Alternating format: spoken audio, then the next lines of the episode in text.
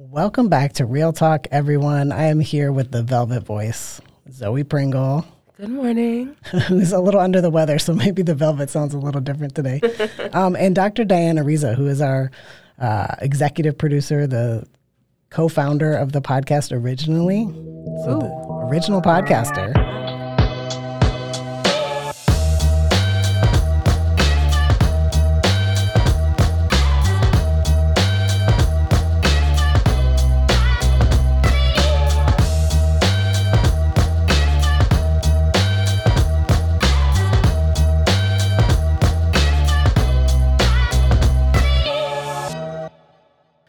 As as you know, we have diversity in the title of our podcast, and we we come at diversity. We think about it as a big umbrella. We talk about all kinds of issues, but today we're really sort of specifically honing in on diversity itself. Um, you know, the subject of national debate and backlash, and so we're going to talk about you know, when we are talking about diversity, and we're here with our, our vice president of, of diversity for the university, what is it that that we're talking about specifically um, when it comes to diversifying leadership?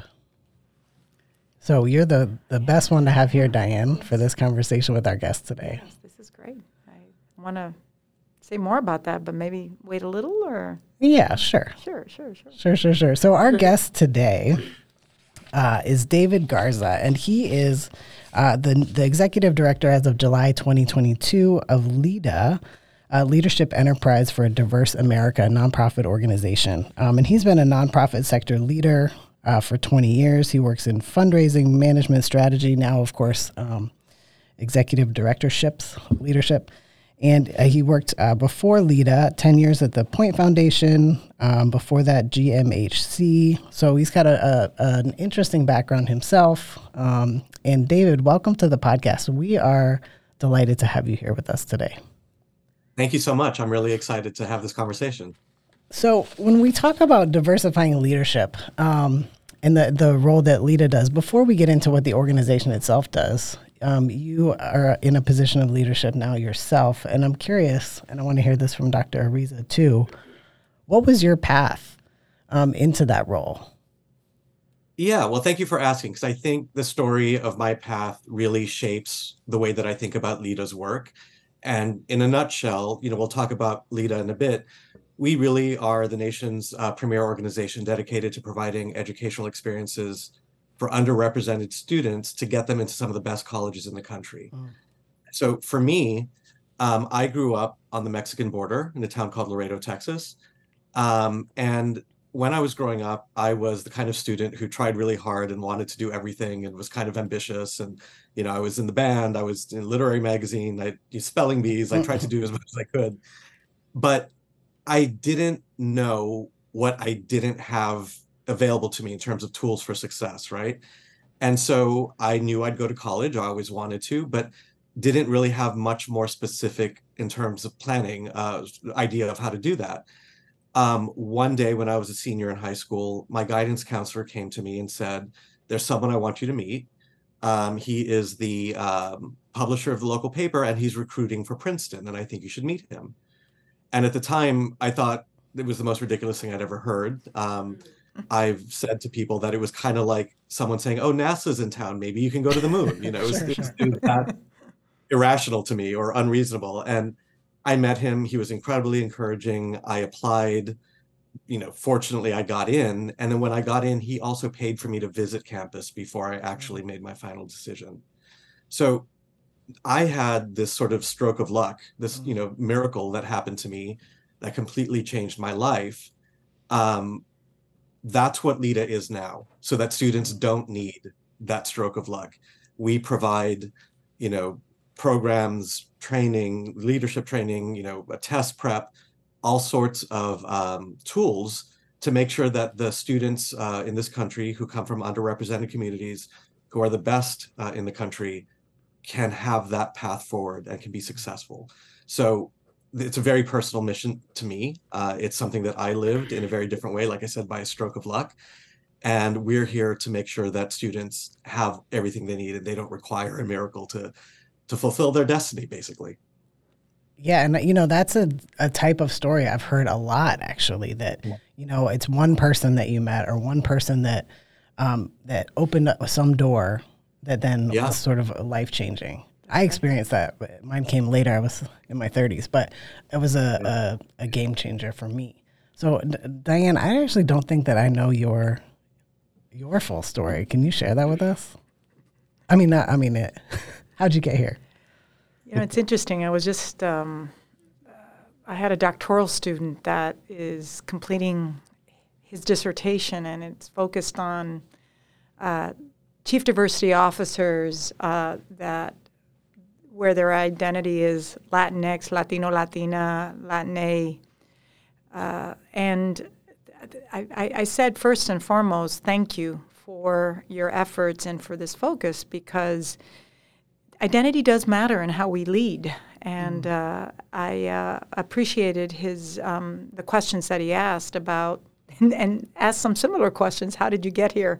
What was your path? And I will say that uh, having grown up in Puerto Rico uh, in a bilingual, bicultural, uh, biracial household and, and, and community, you know, when we talk about diversity, that that that held a lot, provided a lot of um, uh, baseline understanding context for how I was going to see the world. And it has given me great advantage um, in, in seeing the world from different perspectives. Now, certainly always learning. I also uh, saw a lot of poverty too. Um, and coming from a working class um, family uh, where going to college was not a thing, uh, you and, and I and I never say that I've, I'm most marginalized, but uh, but you learned the struggles of what what can be, what's possible, and one of the questions he did ask was, "Who were your mentors?" and and I, I and who were your coaches along the way that got you this far? And so I think that there weren't many back in the day, um, and and sometimes it was by chance, the chance, right, just by luck. Uh, I mean, so I. I think all my journey has been by luck. No, no one has put this in front of me to say this is your mentor, your coach, or what your your here's your uh, these are some opportunities for professional development. Um, that was not given to me. So you had to search for it and look for it. And I can say that if you come with a, an open mind of that, it doesn't have to be another Hispanic, Latino, Latina, Latinx person that has to be your mentor you open to the many possibilities that diversity comes with skill sets of all different backgrounds and perspectives. If you come with that lens, the, the chances are and luck become greater. And you were a sociology professor before you moved into Yes. administration. So, uh, Yes. like at some point, there has to you have to have a sense of, um, you know, I mean, uh, being becoming a professor is no small feat in and of itself. But then, you know, when you're taking on, or, or David, for you, like a, an executive director role, there has to be a sense of, I am capable, um, worthy of, and I mean, this is who I am. I'm I am a leader, and I can do this in this way. And I think a lot of people have a psychological there are barriers, um, interior psychological barriers to being able to step into, especially these very high profile leadership roles. So how, I mean, Yeah, how did great. that, how did you do that? How did you do it? Yeah, I, you know, for me, uh, I, and it's different, for, obviously, for everyone. Um, the, the the one thing that, um, in the literature back in the day, would talk about first gen uh, parents or first gen students, and they, st- they there's still a little bit of that of, of seeing it as a deficit model. Now there are other new newer researchers that are saying ah that's not the case.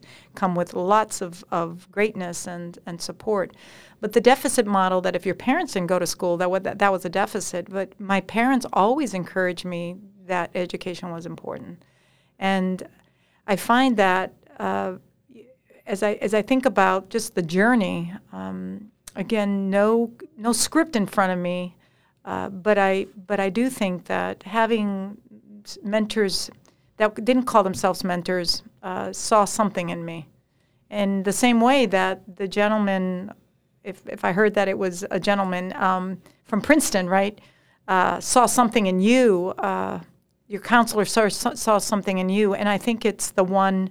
It all all it takes is one to see something in you, and uh, but there's always been the misgivings of can someone like me get this far? And the messaging was always, you can't. Um, Yeah. Except my family. Um, No, I, I definitely want to echo what you said. I, it- similarly, for me, neither of my parents, you know, finished college, but that made them mhm. that much Mm. more Yes. Focused on the fact that I was going to go to college and that I was going to get a degree. I mean, this is something that I grew up hearing from them. And so, to your point, exactly that that wasn't a deficit. That was that was a motivator. Right. Um, and in terms of, you know, the internal barriers when you step into a leadership position, I think similarly, you know, the messaging that I got from my parents and and, and school was that there's a sense of obligation, right? That like if you have certain abilities or if you are afforded certain opportunities, that there's an obligation to do it and and that you're you're supposed to do well by it and help your community or whatever the case is. And so um, you know, at LEDA, we talk with our scholars all the time. You know, these are all incredible students. They're all leaders in certain ways. Um, but we hear from them all the time about imposter syndrome, right? And so that's something that we that we definitely talk about and, and we build on their skills and and and sort of build up confidence in that way.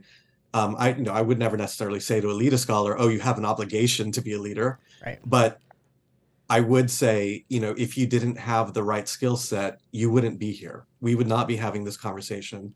And what I always say to the scholars is there is no room, whether it's, you know, whether it's the House of Representatives in Congress, whether it's a corporate boardroom, whether whatever the room is, there is no space of leadership where you do not belong. And don't ever let anyone tell you that that you don't, because you do. And so we try to build up uh, resilience and confidence in, by again capitalizing on on the talents and skills that they already have. And so anyway, uh, can I can I, I'm just curious. Um, you mentioning imposter syndrome, uh, and that I even hear young professionals, young leaders, uh, students, um, underrepresented stu- students, minoritized students, first gen, saying that even today, right? Even today, where you see more uh, role models in the We in the talk about it on the podcast team off the mic all the time. all the time And on. all, all the time this is this does not go away and i was telling a group of students uh, a few weeks ago um, in a welcome that an, an, the imposter syndrome so I, I was curious to ask you this question does it ever go away you know like uh, do you ever find yourself not checking yourself that um, like I just came out of a search uh, uh, committee where I'm the the chair, uh, and I left when I left the space, and it someone said, "Well, do you have the right job description, the job posting?" Because I thought we had um, changed that. I thought we had updated it, and I said, "I, I, I went to my my colleague and said, I thought we had updated it, but it, we hadn't. And at that moment, it didn't matter if I was the vice president, hmm. it didn't matter if I was the chair. I felt be, not belittled, but felt I belittled myself that I should.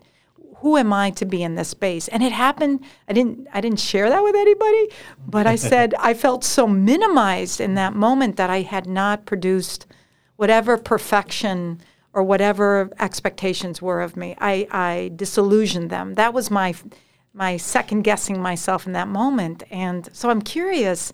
I have those moments, and I'm yo soy vieja. Yeah, I'm I already am an elder. You know, I'm one of the the ones that I look back and I shouldn't be worried about this. So I'm curious. Does that ever come across in your world? Um, because I know it does for young professionals and young students and scholars. Yeah, I mean, I I think it's something that maybe never goes away, but the way that you interact with it mm. evolves, right? So I I wouldn't say that I have moments of doubt or imposter syndrome that turn into me questioning, am I the right person? Am I should I be here? It's more just like I, it's even hard to describe. Maybe there's like a little flag that pops up in my head, and then I see it, and I think, no, like I'm capable. I'm here for a reason, right? And if I if I don't know the right answer to a situation, you know, I know who to ask. I know who to talk to, right? So I, I think that the, the, way that we respond to those moments evolves, hopefully for the better. Um, mm. And it reminds me of, of one thing when I first started this job. And speaking of mentors, I was having a conversation with George Valencia, who's the executive director and CEO at my former um, organization, Point Foundation.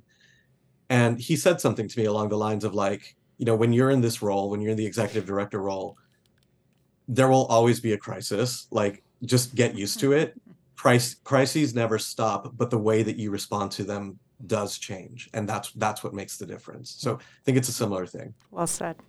Yeah, yeah. And David, I, I'm listening here, and even feeling that I'm being called out a little bit with my imposter syndrome. Um, sitting here, often being the youngest one in the room, and even just my initiation onto the team of the podcast, I felt like, you know, maybe I'm not the right person. But again, we talk about those mentors that we have that are so validating and so encouraging. And as a psych major, um, makes me want to talk about, you know, motivation and values and like how does that play out. And I hear us talking a lot about, you know, that obligation um, if you're coming from a marginalized background or multiple identities and, you know, family and those are really big, important, um, motivating factors. And I just want to hear a little bit more about, you know, I hear your motivation and I want to know how did that shape, you know, the values for LEDA and, you know, how has your work with the Point Foundation and GMHC and um, LEDA kind of developed you as a person today? Yeah, no, that's that's a great question, and I want to start by saying I think we all do the psychological thing where it's like the grass is greener, right? Because you oh, just oh, yeah. mentioned being mm. the, the, youngest person in the room, and I remember when I used to be young, like having having that feeling and thinking like, oh, these these people have all this experience. Mm-hmm. I'm gonna I'm gonna sort of let them speak first or listen, whatever, right? And nowadays, when I find myself at LEDA, like let's say in a room full of 100 college students, I see them and I think, oh, like they have all the potential, they have all the future, they have, you know, this and that and the other. So it's always uh, easy to look at at sort of what is not you and and sort of you know put that on a pedestal in a way. But so I would say to you, first of all, you should embrace the youth and the the future and the promise that you hold because it's something that I see all the time in our scholars. Um, in terms of how the organizations that I've worked for have shaped me. I mean, I think that um, I personally, you know, when I was in college, I don't know that I really knew anything about the nonprofit sector, right? I knew that organizations existed, obviously, but I didn't really know anything about how they operated or, you know, anything like that. Um, but I knew that I wanted to have a career working in a mission driven way. And i think that nonprofits are the best place to do that obviously. And you know um, wanted to devote my time and effort to something that would ideally you know create some kind of improvement on the community where i was or on society in general. And so i think i've been very lucky that i've been able to find organizations that do that in a really compelling way. LEDA specifically you know I shared with you why I have that personal connection and why personally I'm, I'm so behind the mission. Um, and so what it's given me is the ability to just, you know, feel like the, the, the time that I'm putting into my workday is is having an impact on people. And so you see when you meet a LEDA scholar, um, when I meet them face to face, it it brings everything home and it, it makes all of the hours, you know, more than worthwhile. And so you know, when we do, for example, a summer institute, which is a five week program uh, that we do um, at Princeton University, incidentally, in the same dorm room where I lived my freshman and sophomore year, just by coincidence. No kidding. Um, this program, um, you know, we bring them together for five weeks. We do test prep, we do leadership training, we help them navigate which colleges they're going to apply to. It, it is the most meaningful experience. Um, and, and again, I, I feel very fortunate that I have the kind of work where you can feel good about about the labor you're doing and see it in action immediately. Yeah, I do have to say that that mission driven part also, you know, in terms of working at a university, we do have a, and we're at a specifically at a social justice university, and that really does organize your your your labor it gets you up in the morning, um, gets you through a variety of crises in a different way um, than other people I know who work at jobs where they feel maybe ethically questionable about that job, Right. even if they make a lot of money. Um, Yeah. but so, David, can you? Um, so, LEDA is focused on particularly pre-college and and preparing students for college, or does it extend past that that point? It extends. So basically, this is a continuum of services. Um, most people who are part of our community come to us uh, by applying when they're juniors in high school. And so we choose 100 uh, of these students every year. We bring them to our summer institute, which I just described, uh, at Princeton University. And again, we do five weeks of training in everything from you know test prep for the SAT and ACT to leadership training to um, you know putting together the target list of the colleges where they'll be applying. We do writing instruction both for the college application essay, but also for just academic writing. And so we work with them over the summer uh, to get them ready for the application process. Once they go back for their senior year, um, our college guidance team, which you know is present at Summer Institute, continues to work with them to finalize the, the application essay, to you know navigate the application process, et cetera. Once they get accepted and they actually go to college, we have a different team, which is our college success team, that is there to ensure that they are, you know, as successful as possible academically, personally. If they present any needs, whether it's something like, you know, we need extra tutoring or their mental health challenges, the college success team um, really helps identify the sources that will solve those issues for them. So we're there to make sure that they're successful once they get to college as well. We also have a career and alumni services team. So we help them begin to plan for their post college life, you know, whether that means we're helping them identify a career path, whether it means we're helping them, um, you know, decide that they're going to go to grad school. Uh, we, we actually have a new program that just started in 2023 called LEDA Legal, which is for anyone in the in the um, LEDA community. They're all welcome to apply. And basically, this specific program does nine months of training, including very intensive LSAT training, um, to help them be prepared to apply to law school and then to be successful in law school. And we launched that in partnership with NYU School of Law, Harvard Law School, and Yale Law School. So that's, Mm. you know, that's just an illustration of how we start when they're in high school, but but it really is a continuum that we're we're designed to help guarantee success both in college and beyond. You know what I, I really love about this because um, you know the organization is very much about diversifying the leadership pipeline, but without being very prescriptive. You know, if you end up at Harvard Law School, you don't you don't need to worry about ending up in a leadership position. That is, you already are on that pipeline to leadership. If you're prepared and you're supported all through college and afterwards, you're already on on a pipeline. And I, I like the openness in terms of scholars ending up where they where they want to be. I was just curious, uh, and as someone, you know, in the same way you described uh, your Princeton coming to me, uh, I was curious. Um, some of the students, or many of our students, at, at, at least at our institution at Southern Connecticut State University, but I, I, I say that at at other places as well. When um, the SCOTUS decision came down, the Supreme Court decision in, in uh, around affirmative action and admissions, it really was highlighting very specific to the elite schools, um, the elite schools that have very um, specific standards um, um, and how do students of, of underrepresented students come into that pathway or pipeline and and so it really excluded the, well it didn't it didn't actually provide clarity for the 80% of students or 90% of students that don't necessarily go to these Ivy schools. They're Right.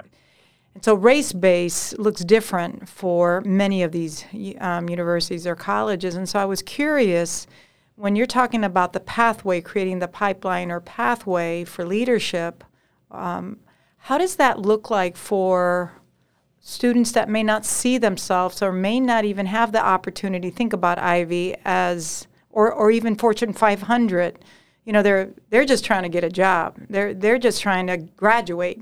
Um, so, and they're still considered scholars in our eyes. Um, so I'm, Yeah. I'm, I'm curious, how do you um, it, it, it's more of an admissions question, but it really is an, in in how you. It's, it's beyond the admissions question. How what's the who who are you recruiting, um, and is it really focused on that very narrow, specific target of of entering Fortune 500 or Ivy schools? So I think that's a great question. Um, we have a recruitment and admissions team that basically, you know, more pre-pandemic uh, used to travel uh, in person to underrepresented areas and do presentations at high schools and you know give materials to guidance counselors. Um, we still are doing that to a lesser extent, but you know with the pandemic we have really ramped up the virtual outreach, and so we have online workshops for um, students who are interested in us. Again, we disseminate our information all across the country via high schools and via the networks that we've established with our alumni and so forth. Um, and we really are targeting underrepresented communities, right? And so um, that I would say is the answer to who are we reaching out to. In terms of where they go, I mean, I, I think that the idea of education itself, college, the college experience has evolved so much in the 20 years that LEDA's been around. Um, I think, you know, not a week goes by where we don't see an article about, you know, a college no longer participating in, in the US News and World Report ranking or, you know, college uh, deciding that they're not going to use standardized testing as a, as a required metric. And I think part of that too is that the idea of how you become a leader or where you have to go to be a leader has evolved as well. And so mm. it is still true that, you know, I, I think the figure is something like 50% of government leaders and an even higher percentage of corporate leaders all went to one of 12 specific colleges. And so we can't just say, you know, we're going to step away from, you know, the Ivy Plus schools or, you know, they are great experiences, right? But it has expanded, right? Like, so we can talk about HBCUs, we can talk about other kinds of institutions that that can still provide a path to leadership and we do that at LEDA. Uh, we do have students who who you know take these uh, other paths that are not necessarily ivy plus and they still find success and they're still incredible leaders and and um, it, it's it's that's a, an evolution that's happened over the past couple of decades for sure. Thank you. And that brings me to one of our next questions. Um, you already started describing you know this path to leadership that also um, requires that inclusion piece of people's identities and where they come from and who they want to be. And a lot of times um, it can feel difficult to be who you are while entering these spaces that, you know, historically were not inclusive of us. And so, what what do you think it takes, you know, as a young person um, in this program, um, climbing up the, the corporate ladder, so to speak, um, for them to kind of find their way without having to assimilate to um, how others are in the in those fields. Yeah, no, that's a great question, and it's something that we talk about a lot at LEDA. And I really do believe, and I would say this about a corporate workplace or I would say this about a student writing their college application essay, especially in this landscape after the Supreme Court decision, where the college application essay has, I think, more scrutiny than it might before. Um, I would say that the best tool that you have is is authenticity. And you know, I had someone ask me again, specific to that college application essay question: Should students be doing anything differently now um, after the Supreme Court decision? Because you know, if I'm going to write about my background growing up, you know, on the Mexican border, that's going to reveal something about me. Is that a plus or a negative? Mm. Do I overemphasize it? You know, because maybe that's the way. You know, so hmm. there's a lot of question about how to treat these these topics now. And again, the best advice that I think we can give is that um, you have to be authentic, right? If if someone is angling an, a college application essay in a specific way because they want to communicate, listen, I'm from this background I think admissions officers have um, a lot of experience and and they've read a million of these essays and, and they can detect you know what is authentic and what's not. So I think that's the best advice in that case. In the corporate workplace, I mean, it, it's really interesting. I think um, you know we talk a lot about finding a culture that is good for you, right? A culture that will accept you, a culture that will um, not just accept you, but champion you. Mm-hmm. And I think that that gets to the heart of what a lot of companies are trying to do these days to make sure that people from all backgrounds do have that sense of belonging, you know, with the ERGs that they may be establishing and so forth.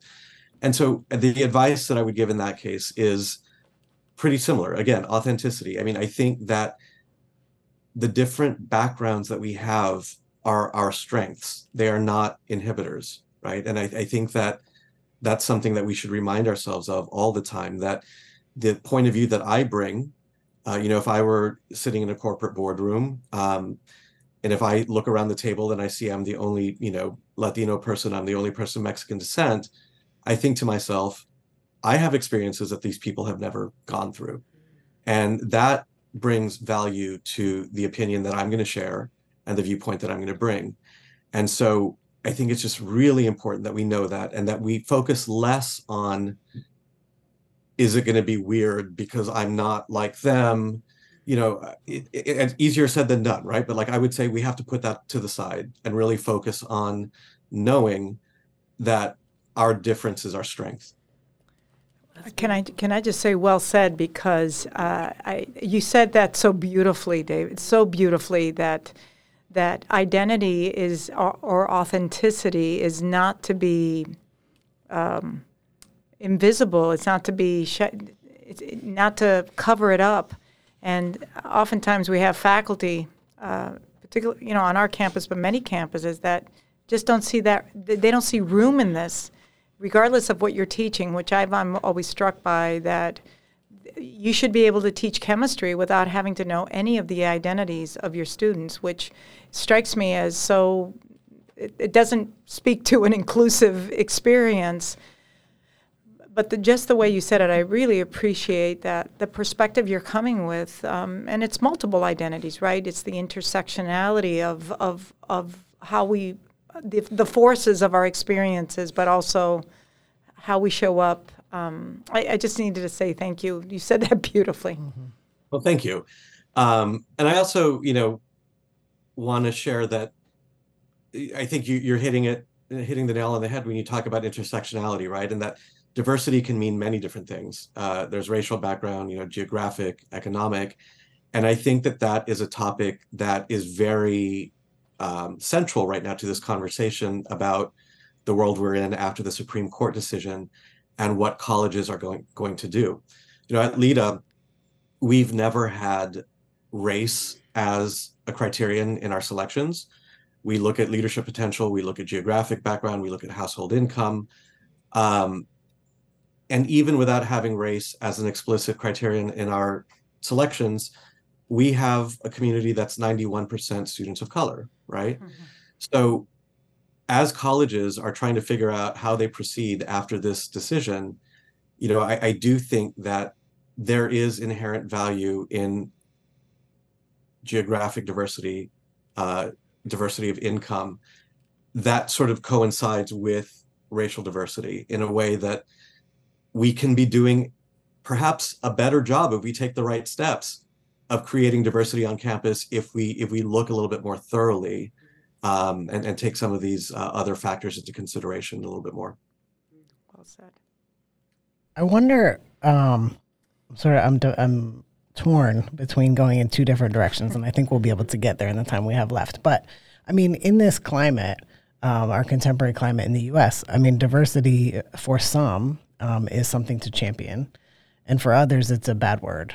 And um, for many, and and I wonder just if what the impact is at the corporate level or even civic civic level. Mm-hmm. I wonder if, how that um, comes up either in um, the work that LEDA does or in conversations with. I mean, your background in fundraising, like what is what what is or isn't kind of landing? What kind of arguments are landing with uh, organizations around you know wh- why we can't take for granted anymore like of course it matters to have a diverse board yeah. of directors and I, th- I think maybe we were under some false security um, up until the last few years maybe uh, in terms of taking that that diversity is is important essential Like of course, Yeah. of course it is. But now we we can't quite say that. We have to make maybe different arguments. I'm curious about your thoughts.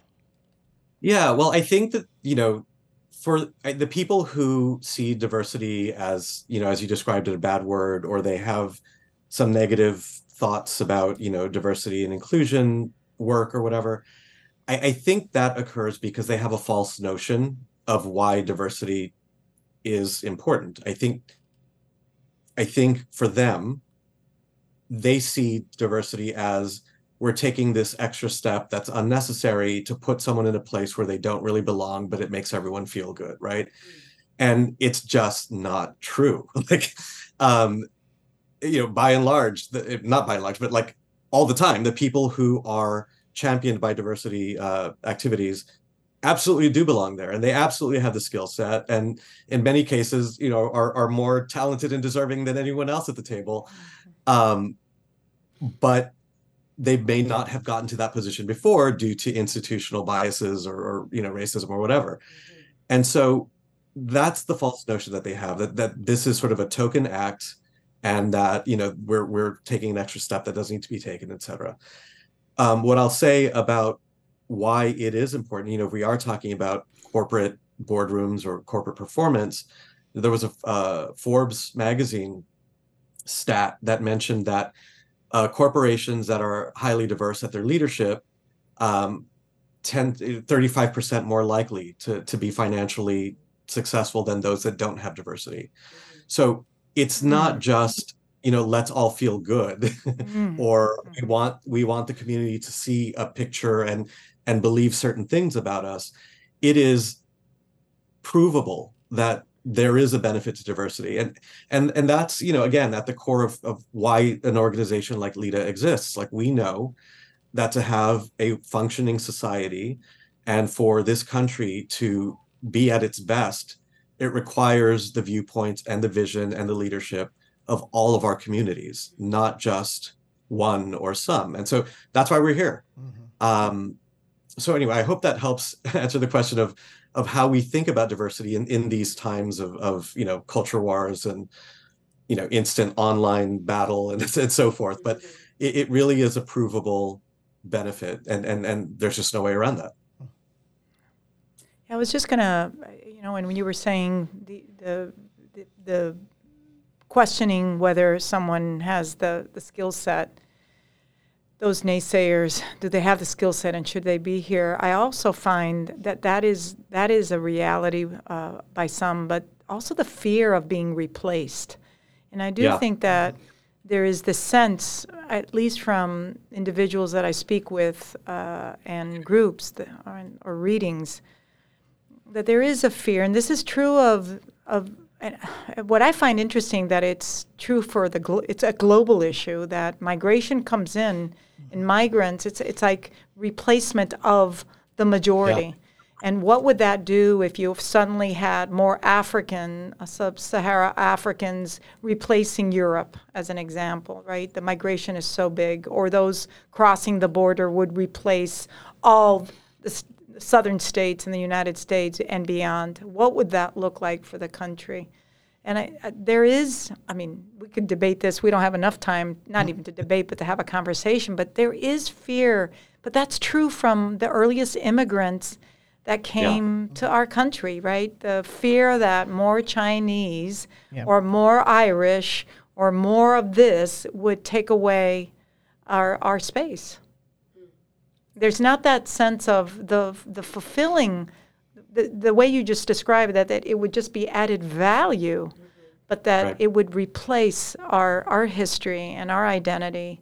And that's what diversity is. It's replacing, hmm. it's taking over our, our ourselves, which is not true, but that's the perception, I, I believe, by many. Yeah, and it you know it can be like I'm speaking personally. It can be a surprise when you run into that in real life because you know growing up when I was in elementary school and and you know learning about this country and history, you know I believed all the principles, right? Like I never thought that I was other in any way or that I was not fully American. I had no idea. I mean, I had no idea that anyone would ever think that about me Right. until you run into it. Do you know what I mean? and that could be obviously a, a, a surprise you know Very Yeah. much, very much.